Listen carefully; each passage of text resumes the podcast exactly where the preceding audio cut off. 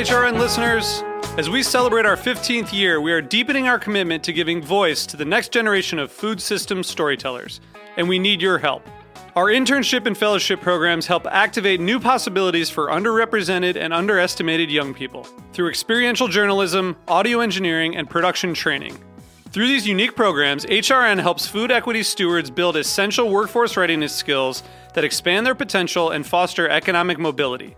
Please consider supporting these critical programs. And with a minimum donation, you can be entered to win a dinner for two at an amazing restaurant in one of eight cities and tickets to a concert at a great venue in one of those cities. We have incredible partners across the country who have donated, as they also share our passion for helping to educate the next generation of food systems storytellers. Check out heritageradionetwork.org slash 15 to donate and enter to win today. That's heritageradionetwork.org slash 15 to donate and enter to win today. And make sure you donate before March 31st. Thank you. This piece was brought to you by Roberta's, robertaspizza.com. You're listening to Heritage Radio Network. We're a member supported food radio network broadcasting over 35 weekly shows live from Bushwick, Brooklyn. Join our hosts as they lead you through the world of craft brewing, behind the scenes of the restaurant industry, inside the battle over school food, and beyond. Find us at heritageradionetwork.org.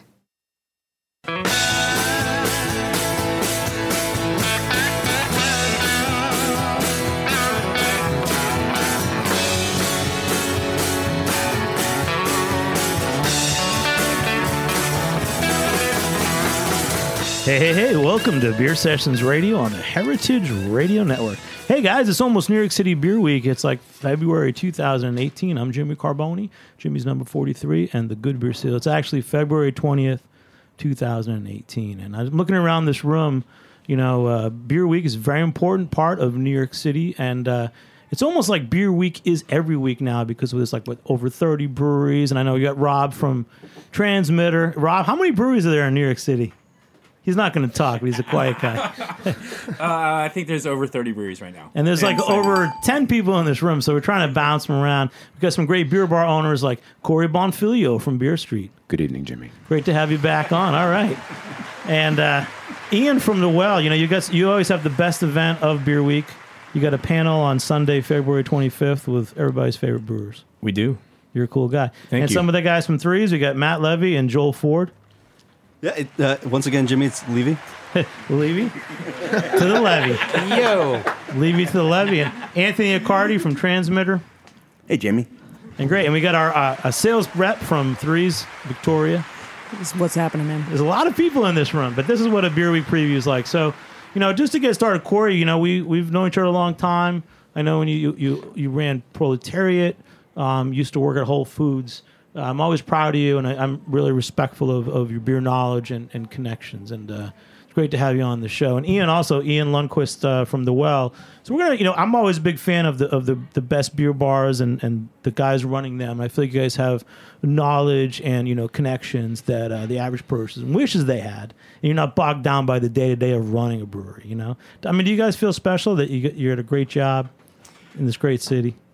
Uh, I love my job for sure, and uh, yeah, I mean, I my job is to make sure that the bar has uh, the beer that I want to drink, or the best, you know, the best of what's available in the New York City market, um, with somebody else's money.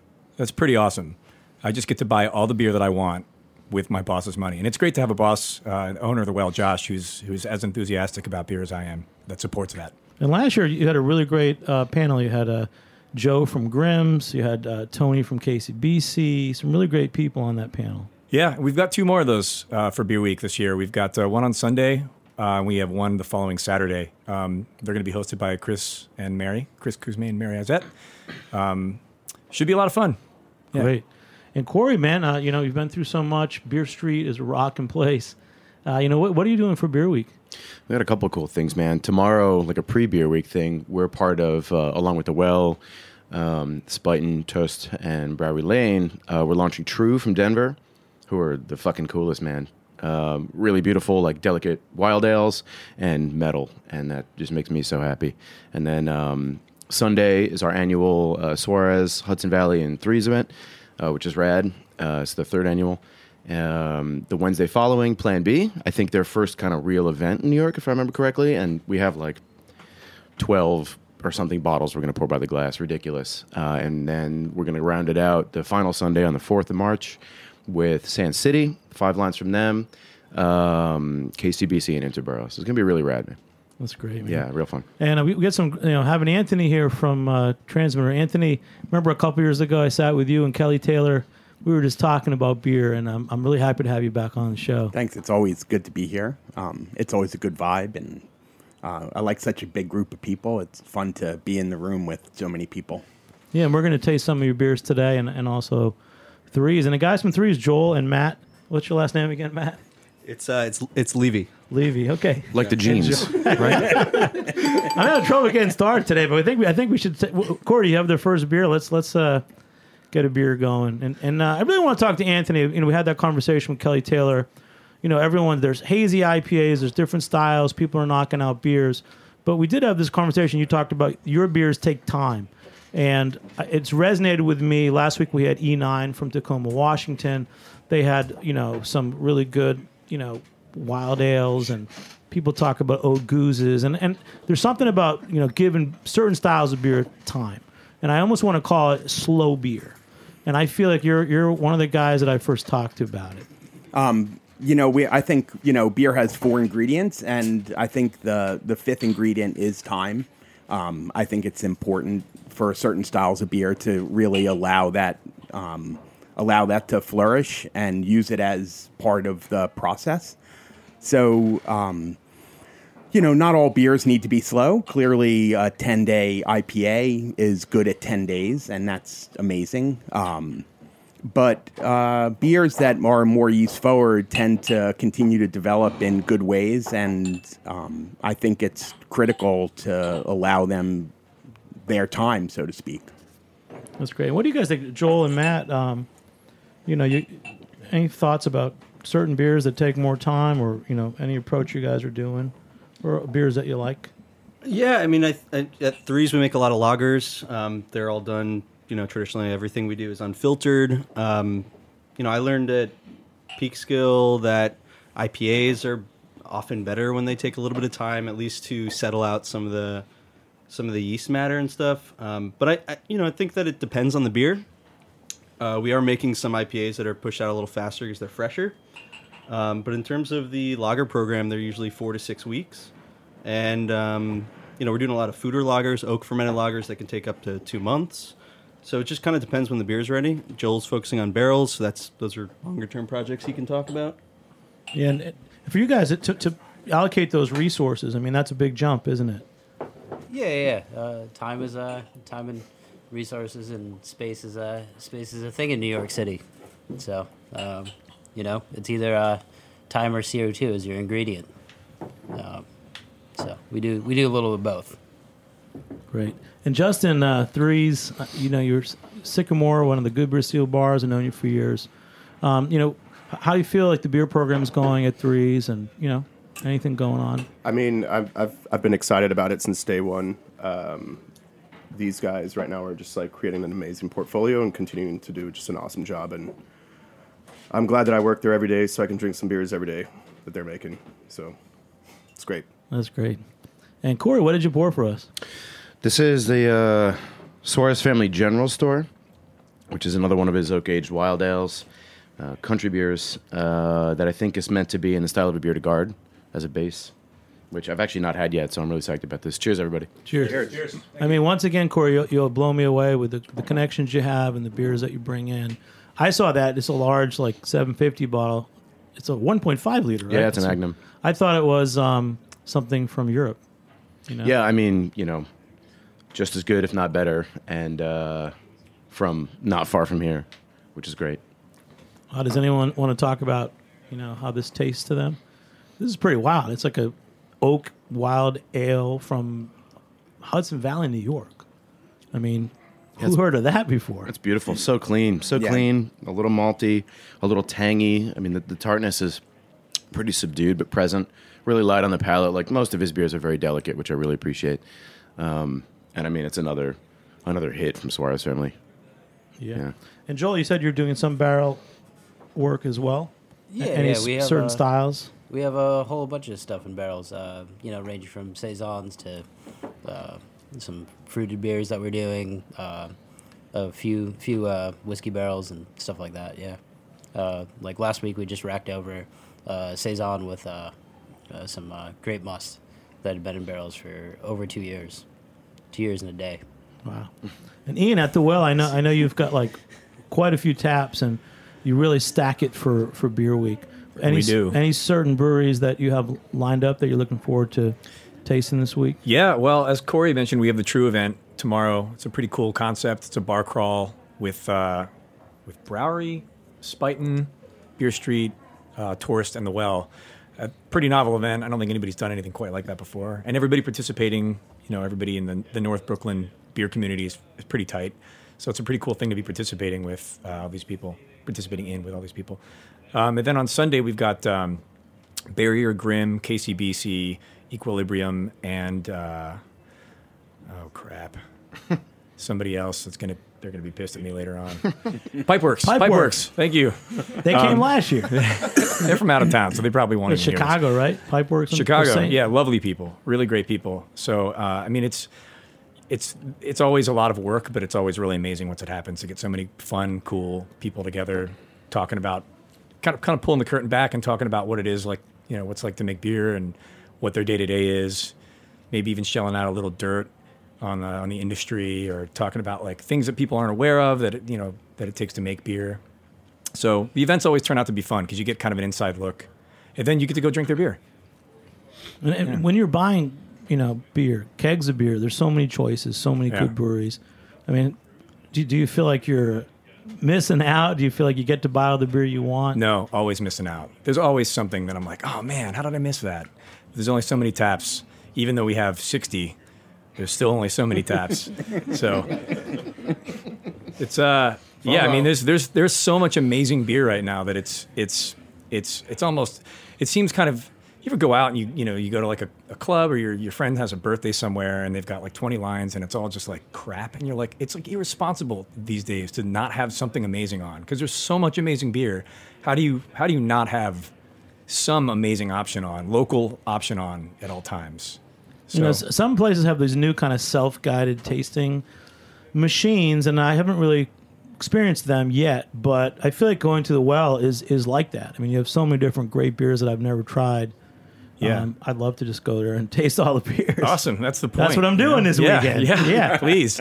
That's the whole point to come and, and, and taste a bunch of cool, like esoteric, adventurous, weird beer that you might not have ever heard of, but also try like some classics and standards if you're new to beer and you're, you're catching up. Or maybe you just want to chug a pint of Pilsner and that's totally okay too. So we've got something for everybody there. We try to, anyway, have something for everybody. Well, cheers, everybody. Welcome to the show. I'm so glad to have you all on. Thank you. And Thanks Victoria from Threes, you know, you're on the sales side. Uh, Yeah, What, awesome. what are you pitching this week for Threes? You know, you I know you have special limited uh, kegs, and I used to get a whole bunch of them at Jimmy's Number 43. So Yeah, for sure. Honestly, I was sitting on an email today that we just released um, for us out to market this 11 Madison Park collaboration we did, um, which is delicious. It's called Grain of Salt and it has Amagansett salt in it, sea salt.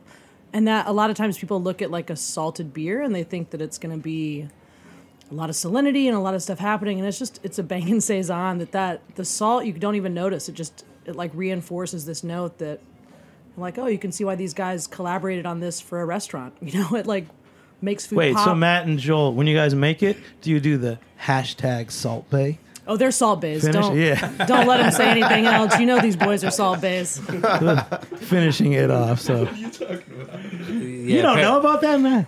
You don't know the hashtag Salt Bae. No, no, you're, you're younger at heart than me, Jimmy. Yeah, thanks for teaching us. little meat juice in there. You putting meat juice in your beers now too? What? Levy. Yeah. Levy. But- Victoria, see, you got the whole fit party started. i'm trying i'm just here to crank it up you know Yeah. that's that sales rep life that's what we're doing huh Um, So I also was a bartender, so that helps as well. Shots, guys? Is that what we're? Nope, not yet. Okay. All right, I'll come back to you on that. But you, you guys distribute through Union Beer, but you also you're you also going out there talking to accounts, or you're just more like working the phones, taking orders? No, honestly, I mean, like I said, I was the bartender from the get go with threes, and um, we just recently have been able to expand. We're starting to increase some production, and so I kind of elbowed my way in there to say, if you guys are ready to have someone out on the streets, like talking up the brand. I mean, I drink the Kool Aid or Flavor Aid, according to Jonestown. Either way, uh, if you want to get into trivia, but yeah, I mean, I just I love what we do. I was super fortunate to have a connection and start working at threes and realize that these guys actually make really solid beers that are super great to drink. So I'm, I'm trying to, you know, hit the streets, talk to our clients, talk to some accounts that we've had, see if I can find some new people to try the awesome beers that we're making, you know. Just out there, Jimmy. It's great. I'm so glad, you, and I'm glad I remembered your name, Victoria. Yeah, I took know, me right? five times. I'm glad you said yours at the start of the show. It was really helpful. I was like, dang, we're going to get this, brother. We're going to crush it, man. I love that. All right, Victoria and Jimmy will be back in a few minutes on Beer Sessions Radio. All right.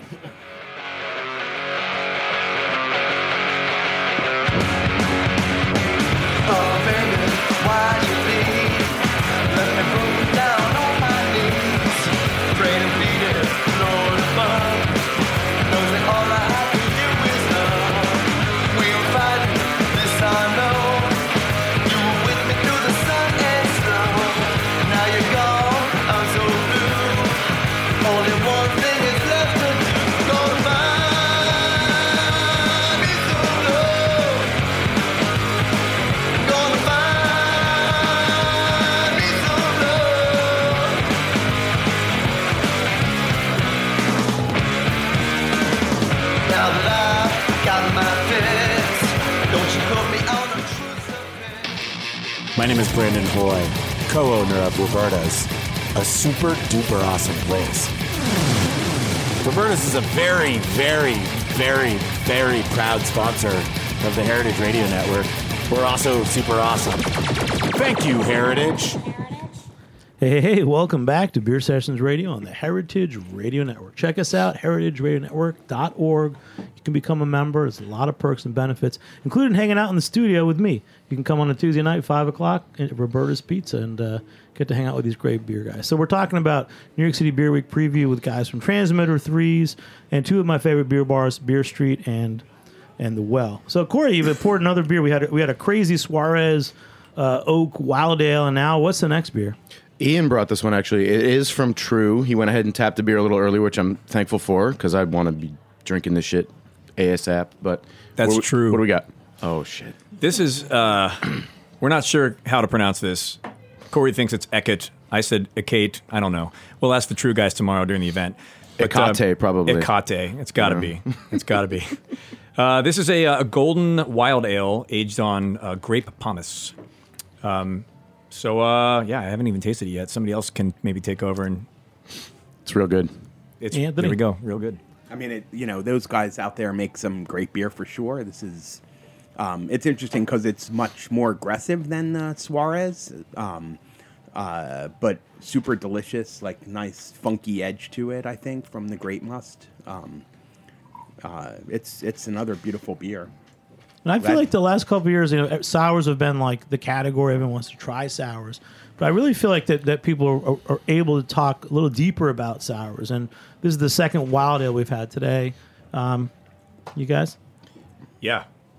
Uh, what was the question? There's no question. You just want me to take over for a second? Take over, bro. Wild Um, ales. I mean, we can go deeper in sours. May, may Uh, please. I? You're welcome. Uh, like sour is not a category anymore. It's not. I mean, I remember watching it happen at Proletariat. Really, you know, it was like there was an Asimov article about Gosa, kind of, and that like just did it. And because he was appealing to wine people, obviously, he uh, he sort of set it in motion with those people, and it really trickled down and like quickly, and it spread like wildfire. And so I remember like, you know, at, in the Whole Foods days, Cantillon being on the shelf. People looking at a bottle saying, This is nice, and looking at the 750 and it was $23 10, 12 years ago. And they were like, Oh, mm-mm. So I would just buy like another one each week and just be like, oh, okay, great, keep buying these.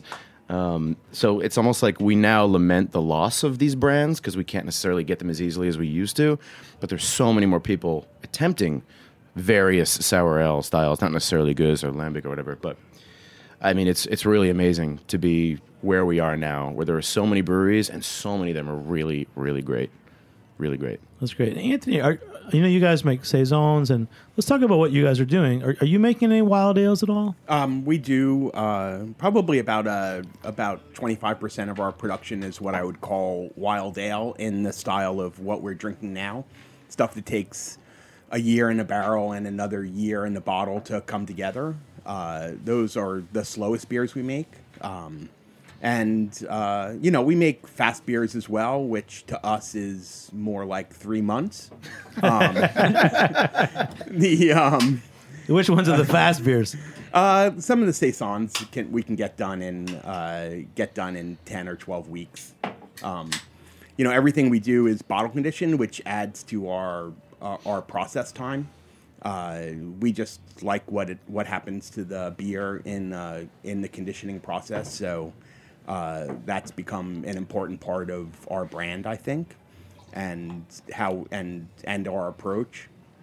Um, once you're in the middle of it, uh, time is time. It's you just give it what it needs, and you know we're still lucky in that we can really focus on the best quality beer that we can make, and I think that's an important part of of Transmitter as well. Justin popped can. It looks like a three, so I guess I want to get in line for the, the next beer. And Anthony, also earlier you talked about that you guys are actually doing can aging. Yeah, so we um, uh, we decided we would put beer in cans. Uh, for, so for the first four years of Transmitter, we've done bottles and uh, and kegs, and everything is bottle or keg conditioned. Uh, over the last six or seven months, we've been working with cans and testing can conditioning, which is essentially naturally carbonating the beer in the can. Uh, most beer that you drink today is force carbed. Um, you put CO2 in it and you can it, and it's good to go. Uh, we chose to do our beer the slow way and uh, actually can condition it. So we add a little bit of sugar, a little bit of yeast. The yeast metabolizes the sugar, makes CO2 in the can, just like you would with standard traditional bottle conditioning. I thought you couldn't do that with cans. Um, no, you can. You can do it. uh, it takes testing, and people uh, are generally afraid of it because of um, uh, it can it can go south. Um, but with care and attention, um, it's just another vessel for beer, and you can treat it as such. Anthony, what do you think about um, you know the potential for people putting these can conditioned saisons onto shelves that aren't cold, like at Whole Foods or wherever else? Like, how have you been able to contend with that? um, you know, we uh, we're super patient in fermentation, so some of those traditional worries are that things going on shelves still have residual sugar in them, um, and they'll continue to carbonate in the in the warm in a warm environment. Um, because of our patience, um, that's not so much uh, consideration. The um, one of the cool things about can conditioning is that there's very low uh, levels of oxygen left in the can because the yeast metabolizes that oxygen, and uh, so they end up being super stable over time. Uh, they'll change because they're still living organisms. They're still alive. The beers are still moving and changing, uh, but it's almost always for the better. How do you feel about people cellaring your cans? Or do you recommend that they get drunk more fresh? Yeah, um, people should get drunk. But would you say would you say that bottle conditioning and can conditioning now are the same thing, or there's a difference? Yeah, uh, they are the same thing. Uh, absolutely, it's uh, it's the same process we use for the bottles. Um, we think of it the same way. We we're a little bit the cans can't hold quite as much CO two as a as a traditional champagne bottle or punted bottle. Um, so we we're a little bit more. We pay a little more attention to the level of carbonation, but um, we're still bringing the cans up to um, what I would consider are more traditional saison levels of CO two. So with the can, I mean, at what stages do you stop and test certain cans to see like a few weeks out, a few months out? Uh, all all of that. I mean that that's uh, testing is at that point is um, pretty much a constant. Um, I mean we need to know what's happening at at different times. So Great. And then uh, Justin from Threes, you just poured an, uh, a Threes can. Uh, let's talk about this beer. Jump over to Threes. I'm gonna let uh, Matt Levy talk about this beer. Come on, Levy. All right. Um, It's like with Victoria, I have to say his name like five times. Levy. Come on, Levy. who, who cares? Um, so uh, yeah, this is counterpart. Um, this is our, you know, we we we canned this a few days ago. um, it's a pa- yesterday. It's a it's a pale ale. Um, really, really like this beer a lot. It's I would say it's a it's a staff favorite. Uh, it's about four to four and a half percent. Super smooth, um, delicate, simple. Uh, you know, this is a great beer for drinking in this seventy degree February. I'll take a refill. day. Um, What but y- style is this? It's like, is this extra pale ale? This is like a hot. Because this isn't. This is like the kind of style that I was drinking a lot from you guys last year. Yeah, it's it's just a pale ale with low bitterness. I mean, uh, a lot of our beers have a similar focus. They're balanced, simple. You can drink pints of them, and you know the second pint is as good as the first. I hope. Um, but they're they're they're social drinking beers, same as Vliet. I think they serve a similar purpose. But you know, Uh, yeah, yeah, yeah. Uh, so this beer has citra hops in it, but it also has a German varietal called Saphir. So it's a like a little twist on you know what everybody else is is doing and like the hot names and hops. So old world meets new old world. So The thing I like about this style of pale ale, it's it's very dry. Like it's dry, refreshing, but it's not like too citrusy. It's not like what the session IPAs were a few years ago. Ian, Cory, I mean, does this style jive for you guys? Like a nice dry pale ale? Oh, absolutely. The uh, the more sessionable, the better. I think Cory and I'd probably agree that there's a lot of really big beers out there, and working in beer, it's it's tough to uh, to constantly drink eight percent, you know, double IPAs or stouts with things thrown into them, and it's really great and exciting. I think to see a lot of people making really really flavorful. I think that's the most difficult thing is to make a really flavorful sessionable beer, something that you can that packs a lot of flavor, but you can drink, you know, socially, as Matt said, and So- ideally balanced. And balanced. Which is really the problem. You know, if somebody at the bar asks me what kind of beer I like, I say balanced. Because one, it's a stupid fucking question. And two, that's the only real answer. You know, that's the only real Is answer. it harder to, to get for, for Matt and Joel? Is it harder to get flavor out of a, a lower alcohol beer than a bigger alcohol beer? Um, yeah, I, I think that the whole to make a beer balanced and delicate and and keep it flavorful is, I guess, it's sort of a challenge. But for me, with this beer, it's about caring about more than just the hops. It's about caring about the malt, the yeast profile, uh, where it finishes in fermentation. Um, you know, we it's it's still super hazy, people. So even though it's simple, but um, yeah, it's it's it's about all those other elements, kind of like propping up the hops, as opposed to the hops are the only thing you're really focusing on. Cory, you liked that, didn't you? You said hazy, and you started giving it. You're making me feel old, man. What's this called? What, how would you describe this motion? He took his fist and It's a, it's a fuck yeah, you know, like. Victoria, how would you? What, what, what, do you have a term for that physical expression? I believe the meme was "success kid," but that's just me. Whatever. yeah. Yeah, it's like and, and Salt Bae is like up. What's and his that's- Yeah, that's what it This is it. This is what Beer Week's like now. You know, and you guys, I gotta get Rob on. That was Rob, Howard Dean. you know, you, you- you're going to be at the opening bash on Saturday. It's uh, it's Yeah, it's become the big um, event. Thirty New York City breweries or so, and maybe thirty outside New York City breweries. Um, no, it's going to be a great time. Over a thousand people uh, sells out every year, so the guild's super happy about hosting it. Uh, it's in Greenpoint, and if you haven't bought your tickets, you're not going to go because this show comes on much later than the show. um, yeah, But you guys have to find a balance. I mean, weren't you guys just down in Florida for like the Wake Fest for Jay Wakefield? Um, we had beer down at the Wake Fest. We actually didn't get to go. Um, I have some family that lives down in Miami, so my sister in law uh, poured beer for Transmitter. She was Team Transmitter. Yeah, I mean, do, do you go a lot of, to these other like specialty beer festivals around the country? Uh, we actually do very few. Um, it's we're a super small brewery in New York right now, so uh, most of our times focused making beer um, and you know selling beer.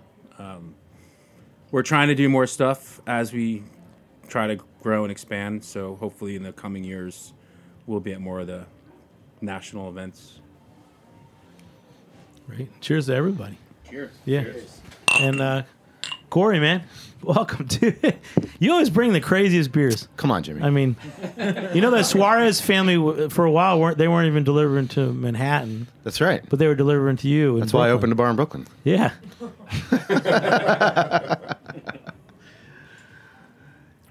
Yeah, man, Suarez. Let's talk. Okay, okay before the break, anecdote. So Yeah. okay, swag and uh, the industry.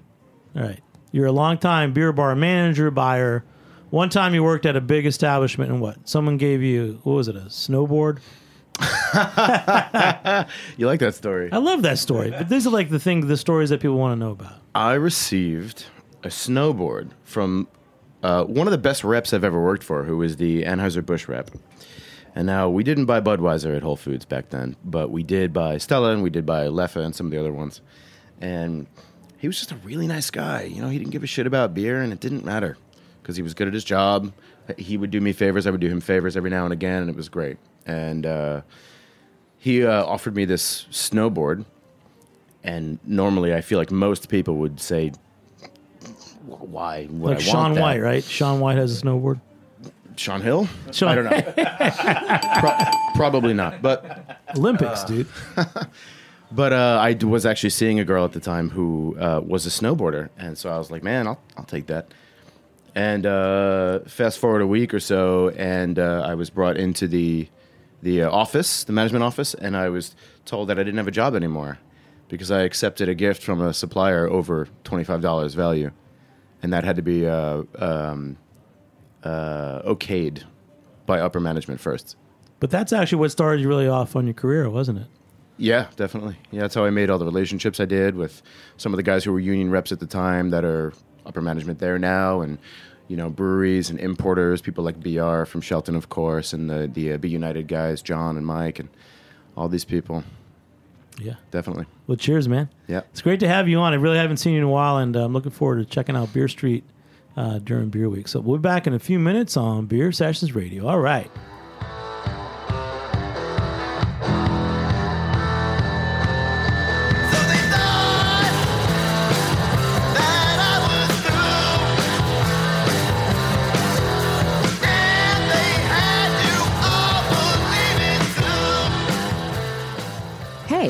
Like what you hear? Heritage Radio Network has plenty more. With fresh programming every week, we've got something for everyone. Trying to start your own food business? Concerned about where your food comes from? Looking for the best wine or beer to bring to a party? Find our shows on iTunes or Stitcher, or head to heritageradionetwork.org to listen live and subscribe to our newsletter. Hey, hey, hey, welcome back to Beer Sessions Radio on the Heritage Radio Network. So we're talking about getting free swag when you buy beer. Ian, what happened? So you're not getting snowboards from Transmitter or Threes? What the fuck, guys? Where's the transmitter snowboard for me to not ever use? Because I don't do anything like that. Here you go, Ian. There's a sticker. I'm being presented with a sticker right now by Victoria, and I she threw it and I didn't even catch it. No, no, no, no, wah, wah, wah. It's a But fucking cool sticker. Doesn't that lead us back to the bigger question of craft beer? So the the macro guys have money to give out snowboards and T-shirts and Yeah. take you to oh uh, sports tickets, right? But the craft beer guys are putting what their money in in their beer. Is that what you guys are doing, Rob? Nerds. Put money in beer and uh, New York City real estate, um, rent, Yeah. and cost of living, and uh, yeah, it's it's tough to run a brewery in New York City. I mean, I'm sure Justin will agree. Yeah, absolutely. Absolutely. One hundred percent. But it's it's really that much more like if you guys were like in North Carolina. I mean, are the costs that much higher in New York than somewhere like that? I mean, as long as you're not in Asheville, which is, you know, I think sort of the ship has sailed for Asheville real estate. But um, New York City real estate is the most expensive real estate in North America, besides maybe San Francisco. So, couple that with labor costs and um, living costs, it's yeah, it's probably the most expensive place to do business. I remember when we first started the show, 2010, 11, uh, Rich Buchetta, who ended up opening Single Cut, Beersmith, and Astoria, Queens. At the time, for, for those same reasons, he was looking at places like up, up in the Hudson Valley and other counties. And I feel like that somehow he decided he, he found a place in Queens. And the next thing you know, uh, Brooklyn Brewery decided to stay in Williamsburg. What, what was that hook? If New York City is so expensive, how did we go from like four breweries to 30? I think there was a lot of excitement back in like uh, 2007, 2008. There were like a few craft beer like breweries that have had opened and kind of brought this kind of like I don't know this new era of like what they could be doing with beer. And from then on, it just there were people who were working in all these breweries who were talking about doing their own thing. From like Sam and Matt from Other Half to Jesse from Interboro to like I mean it, the list can go on and on and on. But like um, basically, I mean, I I agree with like Rob. Like, it's just like there's a point where you do this out of excitement, then you realize, oh shit, like I can't just expand next door. Like, real estate's tight. Like, prices are always going up. So we have to just try to figure out how we're gonna keep rolling. Did, at Threes, were, were you guys considering opening a like a production brewery somewhere else, or you're not doing At that? some point, we will. Yeah, we're we're we've been in talks. We were uh, looking at Long Island. We passed on that. We're now considering what we're going to be doing next. Yeah. And Robert, are you guys uh, expanding or anything like that? Yeah, we're actually um, we have a lease signed at the Brooklyn Navy Yards um, in the what actually Brooklyn Brewing was going to move into. Um, that's going to happen over the next six to eight months. So hopefully uh, we'll be open in the summer in a big brewery, tap room, um, food hall situation at the Navy Yard. But so it, it, the numbers work for you, or are you scared? Oh, we're scared. Anthony's shaking his head. Yeah. like my little transmitter boys. Come yeah, on. yeah. Um, you know, it's still New York City. Uh, you know, the the problem is that this is where we live. So this is where you want to work. Um, this is where you know people. This is where it's happening. Um, on the on the good side, there's eight million people within, you know, six mile radius. Uh, the bad thing about That's New why York the City is slow. right. The bad side is that everyone's distracted by a million other potential things going on. You know, shows and museums and all sorts of other things to distract your attention. So um, uh, there are, you know, it's it's two sides of a coin. It's not easy. Um, the smart money does um, moves 50 miles in any one direction and sells beer to New York City. I mean, that's what smart people do. Um, since I'm not smart, um, I'm staying put. I think you are smart. I just think you're a glutton for punishment. and then Ian, for you at the well, you know, with those 60 taps, what's your ratio of uh, New York City breweries versus like far away breweries? It's and then there's the in between, but Yeah, well, it's become more New York centric over time as the, the breweries have opened. Um, I would, uh, I would say, I mean, I would say maybe at times fifty percent, maybe maybe give or take a little bit. But I mean, it's it's really easy to do right now to have mostly local beer, and um, I mean, we find that also with with beer tourism becoming uh, more of an international thing. There's more appeal in New York. People are are coming to this city just to check out all of the breweries, and if they for some reason can't, um, the well is a really great destination for checking out. Basically, like it's a it's a representation of what's happening locally. We have a little bit of of something from from everybody. Cory, do you have something you'd like to say? No, please continue. You- I lost my train of thought. Where's my snowboard? where did where did I put my snowboard? Well, then now, and what about this beer we're drinking? This is uh, this a transmitter. What is this? Uh, I think we're yeah. I think everyone's got uh, G one. Um, it's uh, one of two of our um, of our cans. We just that's my new nickname, G one. I like. I like that name. That is cool. the um, So we bought we uh, we didn't bottle this a month ago. We canned it a month ago, and um, uh, it conditioned over the course of the last month, and it's our first can offering. Um, you'll notice that um, we put a lid on the both top and bottom, so you shouldn't cellar this beer.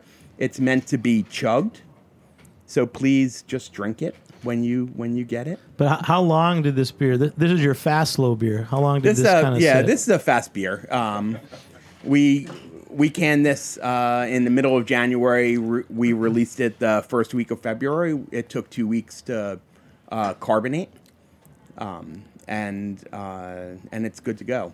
So um, we let it sit in the fermenter for six weeks before canning, which is the you know our slow part, our patient part. Wait, Justin, you're just looking at what's up with this can? You're like looking at the top and the bottom. I didn't quite Drink get faster, Jimmy. the ketchup. up. Yeah, I have a question for a transmitter. First of all, the cans are beautiful, and congratulations on cans. It's awesome. I wonder, do you think? Welcome to America. right, right. Do you think with with cans and can culture becoming more pervasive, um, do you do you think this is a, a good place for people to enter? People that are obsessed with hops and IPAs, which are you know probably the most of the cans that you find are IPAs. Do you think this is a kind of a, a good entry point for people that maybe don't normally drink Belgian ales or saisons, who entered beer through the hop thing, are going to go, well, that's in a can, and I like cans, so let me try this Belgian beer, and maybe they'll they'll be turned on to, to something different, something something you know, maybe this maybe it's revolutionary in that sense. What do you think of that? I think it's absolutely the um, the IPA thing is tough on people's palates, especially double IPAs. It's really high alcohol, kind of hard to Good one, match with Ian. some food. So these sort of let people, you know, open cans up, single service, have it with dinner. Um, I think it just expands the kind of beer people can drink, and um, and nothing beats that sound of a of a well carbed can. You didn't have to pour it all over my lap, Cory. Uh, one one That's question not for you guys. beer. I'm not Have- gonna- Have I'm you not gonna guys follow up on tested that. the shotgun ability of these? Uh, We we attest cans? to the high quality shotgun ability. Thank you. That's all. I, that's all I Cory, is that another G1 or is that something else? You know, this is actually the S4 Saison, which, man, is one of my favorite transmitter beers. Sorry, there's beer on the mic. it's to be expected after this show. This is what happens in New York. It's a beer week preview, and I usually find that we're like Monday or Tuesday of beer week. I actually can't talk anymore. So, and, and everyone start keeps starting earlier. I mean, this is Tuesday. Beer week's supposed to start on Friday, but you're having what? Ian, you have events starting Wednesday. Well, yeah, I mean, there's a bunch of us that are doing that event, but uh, I, this this beer week in particular feels like, you know, I used to play music. I used to be in a band. We toured. This feels like South by Southwest. It feels like this year in particular, everybody is doing a lot. The whole city has just become be- very, very beer centric. Everybody's involved in about a lot of fucking events. time. Yeah, it's awesome, Christ. right? It's awesome, but I'm so tired already. but excited, but excited. Just I know he's started. not tired though. Victoria's not. You're the fresh new energy we need. Uh, fresh faces. I believe that's what they call us in Vogue. Is that not what we're talking about? no, I'm looking good over here, y'all. Face for radio. Uh, I'm ready to crush it this beer week. Ian, let's do it. Who's shotgunning with me? Nobody? Absolutely not me. Okay, awesome. Good to know. Good to know. So on That's the fine. goofy side, I mean, now that beer week is such a thing, are there any like beer competitions going on, guys? Any type of uh, best brewery or best beer event or the Rupert's Cup? You still have those things going on? Uh, there is, uh, I think, all those things are going on. Um, Rupert's Cup is, um, is it? It's based on uh, New York City beer. Um, you know, the smash beer that the Brewers Guild does. Um, people uh, come together um, and make a New York State ingredient beer of various styles, and then vote on it. Essentially, um, the um, and I think there are ancillary. Uh, uh, contests, best bar, best bartender, best event, like all sorts of sort of fun, goofy things going on for that. And then, what do you th- will this mayor ever come out? You think Mayor De Blasio would come out and like crack a keg or a cask and say it's New York City Beer Week? Now I remember Mayor Bloomberg used he used to give us a proclamation every summer. July is Good Beer Month, and Mayor De Blasio hasn't been as uh, into like doing those kind of public humiliations. we should all tweet him right now. He should come out. He should come out to opening bash and you know hoist a pint or something, right? I hope he has uh, more important things to do with this time. but Jimmy, Jimmy, who's winning uh, best coaster this year? Well, uh, that was industrial arts last year. Really uh, stood out, guys. I don't know. Do you guys have a, a coaster, Justin? Or I don't, this is the thing, Ian. These local craft breweries There's, don't there's have a sticker coasters. on the table. It kind of looks Oh, like yeah. a coaster right now. That's because One of the coasters radios are goes ugly there. and outmoded. So moving Do you get forward, free coasters now instead of uh, snowboards, Cory? Huh? Do you get free coasters instead of snowboards? No, Jimmy, we don't use coasters because they're ugly and outmoded. Oh, they are. Yes. At Threes, we consistently use Allagash's free coasters. So thanks, you guys, to our friends up in Maine. Really keeping Yeah. it clean at the bar, you guys. Thank you. And which craft brewery is uh, providing the most quality pint glasses? For a while, it was what Sierra Nevada, Bells. Bells. You got. Uh, I heard they say uh, bells on, on, them. on the side of them. That's cool. actually. And then there's a picture of the uh, Bells logo. You're kidding. No, it's it's a kind of a new development. Are Man- those bells on that logo? I never read that. Many beer bars. It's very I liberal. thought they were hats. on the marketing budget. I'm still a big fan of the Chimay goblets, which are very prevalent as well. I'm a big fan of paying for better glassware. And what is that? So you guys Tørst that funny shaped glass. Uh, you know, how did that take off? The Teku glass? Yeah. That's the best glass ever, man. That's a great glass. That glass is Italian by design and German by uh, production, and um, Proletariat, I think, was one of the first places to use them around. And you see them, the proliferation has been great, and a lot of the breweries make them now, and Proletariat has their own uh, branded glassware now, which is super cool. And, uh, you know, it's just a really great all encompassing beer glass, where instead of having a, a, a glass for every single beer, like you would in a sort of traditional Belgian sense, this one pretty much does it for all. And like certain beers, like a really great pale ale or a Pils or something, I'm not going to bother putting in that glass. Wait, I'm getting confused. Matt, you just poured me a beer. What did I get? Matt, what did he get? Uh, this is a peer review. It's a collab we did with Industrial Arts that we canned yesterday. Um, That's great. Yeah, it's a double IPA with uh, with a bunch of fresh mango, um, special yeast blend, and uh, um, yeah, a lot of a lot of Galaxy hops. It's it's it's it's juicy. Because some people are mixing my glasses, but but Cory, were you the one? Did you actually like start that trend f- to, to start using I mean, that if, if glassware? Proletariat was, we can thank Chris Elford, who was really the brains behind the birth of that. And he left about six months into it, and then I took over. And I was helping him with the ordering early on and service and things like that. But it was really Chris who recognized the beauty in that glass and then and moved forward. And what's he- what's the brand of glassware? Teku, T E K U, uh, a collaborative design between Teo Musso, who owns Baladin in, in Rome, and uh, Kuaska, who's this incredibly prolific and ridiculous, wonderful beer guru. And then brewery guys like uh, Threes and Tr- Transmitter. Do you guys have think that you should have set glassware in your tasting rooms to showcase your styles of beer? And is that possible financially? Um, no. um, Yes, but no. and people steal glasses too, right? Uh, Well, you know, branded glassware never. Right. I mean, no no branded glassware uh, in the brewery for sure. Um, that's only for sale. The um, we change our glassware style every time we buy it um, to sort of um, showcase various styles of beer, and different styles of beer uh, are better in different glassware. So, because we don't have flagship beers, we really uh, work towards showing that with the glassware choices as well.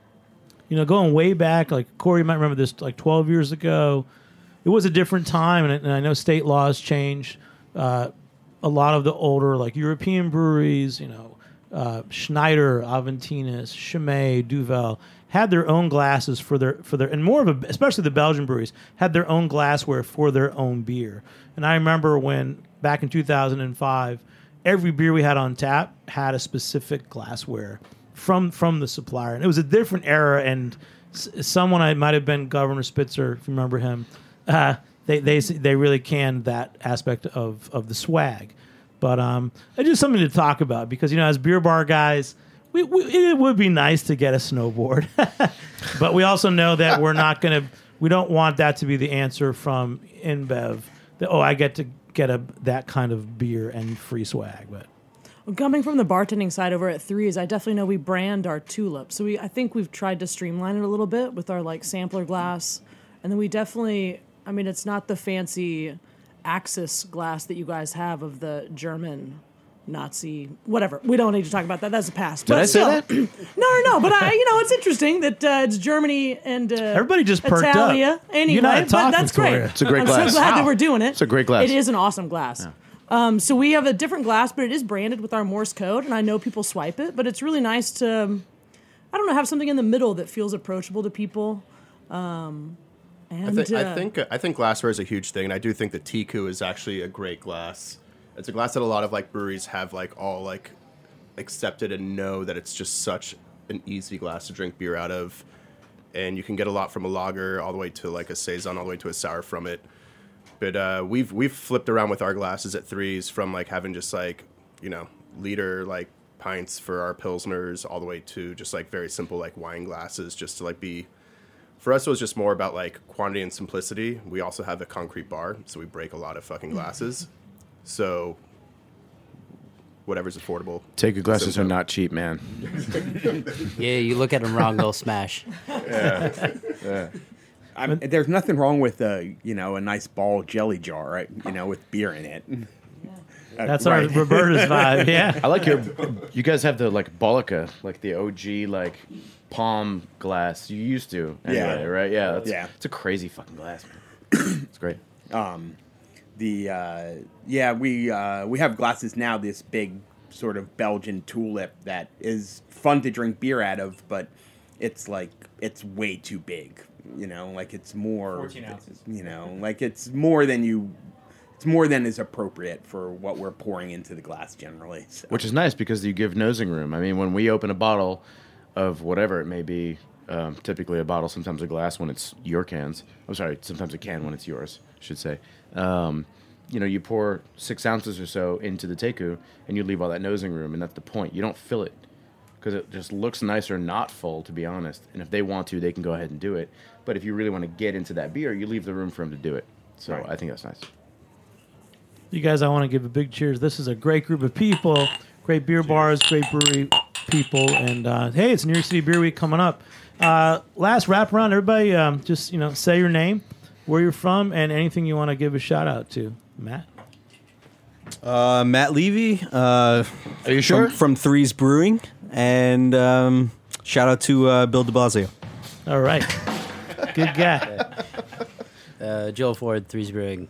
Uh, cheers, guys.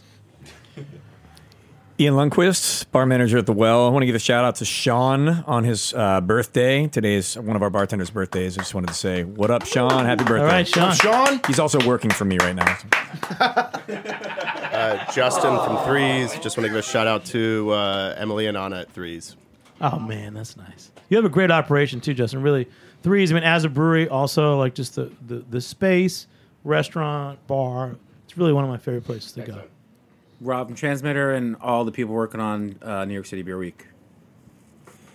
Anthony from Transmitter, and uh, just think about the good beer you're drinking. Thank you. Thanks for the G one, Anthony. Uh, Victoria from Threes. I want to shout out to Teku Glass. I didn't mean to insult you. You're an amazing glass. You know, it's just some weird countries, dude. There's some history there, yo. All right. Cory from Jimmy's number 43, and I'd like to uh, shout out to uh, myself. You're awesome, man. Cory, we go way back, and we had some great experiences. And I'll tell you this: there's nothing like working in New York City and craft beer scene here. I cannot believe how it's changed in ten years, and you guys are at the forefront. Thank you so much for coming on the show today. And if you're still listening, if you're listening live and listening this week, New York City Beer Week is on. Uh, the opening bash is is Saturday, and there's so many great events. Check it out, New York City Beer Week. And uh, thanks for listening, Ian. I just want to say that new bars like the Well owe a lot to you two, Cory and Jimmy. Thank you for everything you did for beer earlier on. Cheers. You guys rock stars. All right. And uh, big shout out to our producer, Justin Kennedy, engineer David Tadishore. We'll catch you next time on Beer Sessions Radio. All right. Woo. Yeah. G1, baby. G1.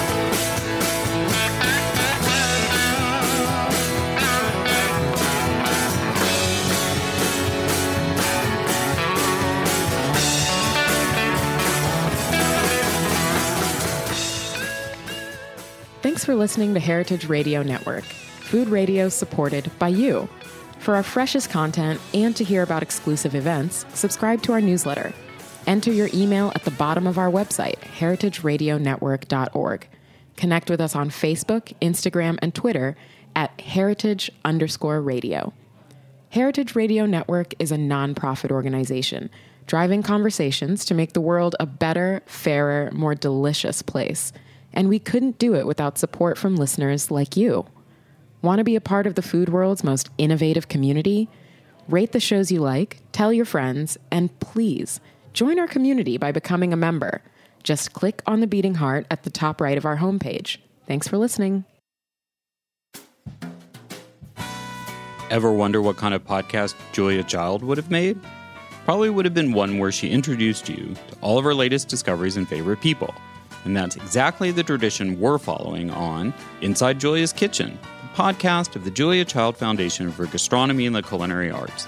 Join me, Todd Schulkin, your host, and the Foundation's executive director, as I bring you inside the Foundation's world to meet the bright lights of today's food universe, just as Julia used to do from her own famous kitchen. New episodes air on Heritage Radio Network Wednesdays at noon Eastern. Listen in.